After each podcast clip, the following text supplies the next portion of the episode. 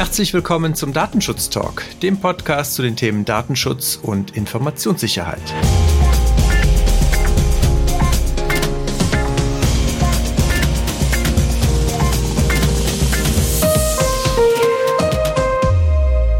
Heute ist Freitag, der 23. Oktober 2020 und wir starten wieder gemeinsam mit Ihnen ins Wochenende und gucken dabei natürlich zurück auf die Woche und was so in der Datenschutzwelt passiert ist. Unser Redaktionsschluss war heute um 10 Uhr. Mein Name ist Heiko Gossen. Und mein Name ist Gregor Wortberg. Gregor, du hast gerade schon gesagt, bei dir ist es schattig, wo du sitzt. Und äh, von daher würde ich sagen, lass uns Gas geben, dann wird uns warm und wir, wir starten direkt. Ja, das Jahr schreitet voran und es wird kälter. Ich möchte, es ist vielleicht eine, eine etwas gewagte Überleitung, aber ich möchte äh, dementsprechend auf den BSI eingehen, der den Lagebericht zur IT-Sicherheit veröffentlicht hat. Und da ist es auch etwas kälter geworden. Demnach bleibt die IT-Sicherheitslage in Deutschland angespannt. Die Angreifer auf die IT verwenden häufig Schadprogramme, um Privatpersonen, Unternehmen etc. auszuspionieren. Und da gezielt auch gerade werden da die Daten im Rahmen der Covid-19-Pandemie von den Angreifern ausgenutzt da gibt's ja häufiger Diskussionen drum um da die Datensicherheit und das wird da anscheinend auch aktiv ausgenutzt. Eines der dominierenden Schadprogramme ist Emotet, auch aus der Vergangenheit ja schon bekannt. Dieser erweist sich aktuell als besonders gefährlich und da ist weiterhin Vorsicht geboten. Ja, Emotet, glaube ich, ist tatsächlich eins, ein, eines der Schadprogramme, was man überhaupt nicht unterschätzen darf und wo man sich auch nie in Sicherheit wiegen darf. Ich habe noch ein Thema gefunden. Ich bin mir nicht ganz sicher, ob wir da schon mal drauf eingegangen sind. Ich habe es jetzt bei uns in den Dokumenten nicht gefunden. Es ist aus dem Juli ein BGH-Urteil und zwar zum Kunsturhebergesetz. Und dahingehend nochmal ganz äh, schön, weil es bestätigt, dass die Bildveröffentlichungen im journalistischen Bereich weiterhin auch nach dem KUG bewertet werden müssen und dass halt das nicht im Konflikt mit der DSGVO steht, sondern hier die Öffnungsklauseln des Artikel 85 DSGVO letztendlich genau das auch abbilden sollen und das KUG an der Stelle halt dann auch ein ausfüllendes Gesetz ist.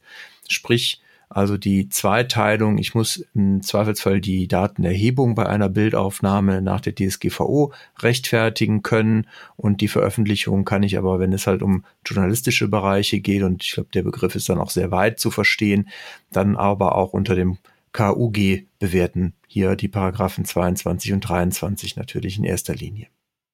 Fotoaufnahme im weitesten Sinne ist auch eine gute Überleitung auf mein nächstes Thema. Da möchte ich auch noch einen Blick etwas zurück in den September werfen. Da hat ein, das Landgericht in Köln ein Urteil gesprochen. Im, im, im Großen und Ganzen geht es da nicht direkt um, um, um Datenschutz im, im, Fokus des Urteils. Im konkret vorliegenden Fall geht es darum, dass eine Telefonbedienstete, die für erotische Dienstleistungen frei beschäftigt wurde, auf Schadensersatz geklagt hat. In dem Urteil gibt es aber eine ganz interessante Randnotiz. Und zwar wurde die Klägerin während der Dienstausübung in ihrem Telefonraum optisch und auch akustisch überwacht. Und da gibt es ja häufig ja, auch Diskussionen drum, ob diese anlasslose Dauerüberwachung jetzt einen Schutz darstellt oder eine Beeinträchtigung. Und das Gericht bestätigt da ganz deutlich, dass es keinen Schutz darstellt, sondern die Angestellte in ihrem Handeln deutlich und eindeutig auch beeinträchtigt ist. Und äh, diese Datenüberwachung äh, datenschutzrechtlich auch nicht durch äh, den Paragraph 26 des Bundesdatenschutz Bundesdatenschutzgesetzes gedeckt ist. Ja, ich glaube, das ist tatsächlich etwas, was man auf viele Videoüberwachungen, die es ja schlussendlich eigentlich ist, immer nochmal auch reflektieren sollte, dass halt natürlich jede Videoüberwachung immer auch ein Grundrechtseingriff darstellt und dann immer diese Abwägung natürlich auch erfolgen muss, ob dann hier tatsächlich auch eine, eine Schutzfunktion damit einhergeht. Da glaube ich, können wir nochmal ganz gut auch auf die Themenfolge verweisen, die wir zum Thema Videoüberwachung und den Guidelines auch vom Europäischen Datenschutzausschuss gemacht haben. Da kann man nochmal nachhören, auch was letztendlich bei dieser Abwägung dann alles mit, mit reinzählt. Also da nochmal der, der Hinweis. Ich hätte noch eine Meldung und zwar The Register, der hat jetzt äh, gemeldet, dass Chrome, also Google hier mit seinem Browser Chrome offenbar ja, Sie nennen es einen Bug haben, ob es jetzt wirklich ein, ein Versehen war oder ob es nicht vielleicht doch kalkülweise immer noch mal dahingestellt. Google hat wohl die Funktion, alle temporären Dateien zu löschen, dahingehend ausgelegt, dass es sich natürlich nur um die Löschung aller anderen Daten, aber nicht die, die man halt bei Google selber auf google.com oder youtube.com erzeugt hat, handeln kann, sondern das ist natürlich so, dass da immer dann nur die von anderen Domains gelöscht werden. Das soll natürlich nicht so sein, hat Google jetzt auch dann als Stellungnahme wohl geantwortet, dass es sich dann wohl doch um Versehen handeln könnte und man hier einen Fix bereitstellen will. Aber naja, es ist halt nicht das erste Mal, dass Google halt Daten sammelt, obwohl die Nutzer denken, das eigentlich unterbunden zu haben. Und von daher glaube ich, ist es immer wieder fraglich, ob es denn halt wirklich ein Versehen ist. Ja, Google begegnet uns regelmäßig im Podcast. Wer uns zuletzt auch schon mal begegnet ist, ist ein weiteres amerikanisches Unternehmen und zwar Tesla. Im vergangenen Podcast ging es um die Innenraumüberwachung, Videoüberwachung. Heute soll es um die Überwachung des Außenraumes gehen. Und zwar ist jetzt eine Studie veröffentlicht worden durch den früheren schleswig-holsteinischen Datenschutzbeauftragten, der auf über 40 Seiten potenzielle Rechtsverletzungen auflistet. Unter anderem ganz prägnant ist die Möglichkeit, dass man ohne weiteren Anlass sich die letzten zehn Minuten der Außenraumüberwachung per USB-Stick abspeichern kann man kann diese dann ganz unverfremdet auslesen, man kann Gesichter und Kennzeichen erkennen. Im sogenannten Wächtermodus von Tesla ist das sogar noch für einen weitaus längeren Zeitraum möglich. Dadurch gerät das Unternehmen natürlich weiterhin in die Kritik, auch besonders, dass auch Daten von der Videoüberwachung in die USA übertragen werden. Das heißt, man merkt, da staut sich einiges an, da sind verschiedene Aspekte zu betrachten. Unter anderem werden in diesem Zusammenhang auch die europäischen Datenschutzaufsichtsbehörden in die Pflicht genommen, sich dieser Thematik anzunehmen. Zuletzt hatte auch die bayerische Aufsichtsbehörde angekündigt, sich einen Tesla zu mieten, um selbstständig diese, diese Feststellung auch überprüfen zu können, um etwaige Konsequenzen daraus zu ziehen. Na, wenn das mal nicht nur ein Vorwand ist, um mal Tesla fahren zu können. Ja, die Aufsichtsbehörden sind ja auch im Europäischen Datenschutzausschuss ETSA vereinigt und die haben jetzt auch ein Papier verabschiedet, eine Richtlinie zum Thema Privacy by Design und by Default. Da haben sie nach einem Konsultationsverfahren jetzt die finale Richtlinie auch soweit dann intern verabschiedet. Hier sollen dann auch Hinweise zur Umsetzung der Datenschutzgrundsätze aus Artikel 5 nochmal dargestellt werden und die wichtigsten Gestaltungs- und Standardelemente sowie praktische Fälle zur Veranschaulichung halt entsprechend aufgeführt werden. Es gibt Empfehlungen für die äh, Verarbeitung von Verantwortlichen, aber auch Auftragsverarbeitern bis hin dann zu Herstellern. Die Richtlinien sollen jetzt auch dann bald veröffentlicht werden. Aktuell befinden die sich noch im, im, in der finalen Gestaltung und werden jetzt dann in Bälde auch bei auf der Webseite des EDP B entsprechend veröffentlicht. Den Link packen wir natürlich dann auch in die Show Notes. Ja, Privacy by Design passt auch zu einem dieser Woche ausgesprochenen Bußgeld. Und zwar in Spanien wurde die Fluggesellschaft Iberia zu einem Bußgeld in Höhe von 30.000 Euro verurteilt, da Nutzer auf der Internetseite die Verwendung von Cookies nicht ablehnen konnten. Vielmehr mussten sie der Verwendung sogar zustimmen, um die Internetseite überhaupt aufrufen zu können. Ja, 30.000 Euro in dem Zusammenhang. Das ist zumindest meines Wissens nach das erste Urteil in, in diese Richtung, was jetzt die Wahlmöglichkeiten, Einwilligung von Cookies angeht, finde ich ganz spannend. Bin mal gespannt, inwieweit das Schule macht und halt auch dann vielleicht in dem ein oder anderen Land jetzt nochmal dazu führt, dass auch die Aufsichtsbehörden da vielleicht mutiger sind, was Bußgelder angeht. Spanien ist jetzt für uns natürlich nicht hier in Deutschland direkt der Maßstab, aber auf der anderen Seite, wie gesagt, die europäischen Aufsichtsbehörden sind ja da jetzt etwas enger in der Abstimmung und von daher wäre es ja durchaus etwas, was man hier auf jeden Fall mal zur Kenntnis nehmen sollte. Ja, auf jeden Fall gut zu sehen, dass das Thema aufs Radar kommt der Aufsichtsbehörden und mal sehen, welche vergleichbaren Bußgelder dann in Zukunft noch gesprochen werden. Ich hätte noch ein Thema vom hessischen Beauftragten für Datenschutz und Informationsfreiheit. Und zwar stellen die dort auf ihrer Webseite einen Gesprächsleitfaden für Kita- und Schulmitarbeiter zur Verfügung. Hintergrund sind natürlich die Corona-Fragen, die jetzt häufig gestellt werden, gerade nach den Ferien wieder mal. Natürlich dann auch die Fragen, inwieweit halt Urlaube in Risikogebieten gemacht wurden und vielleicht auch Fragen von wem genau, wer mit war, wohin gereist wurde. Und da hat er jetzt nochmal klargestellt, dass das halt so eigentlich nicht in Ordnung ist, dass es dafür keine Grundlage gibt, diese Fragen so detailliert zu stellen.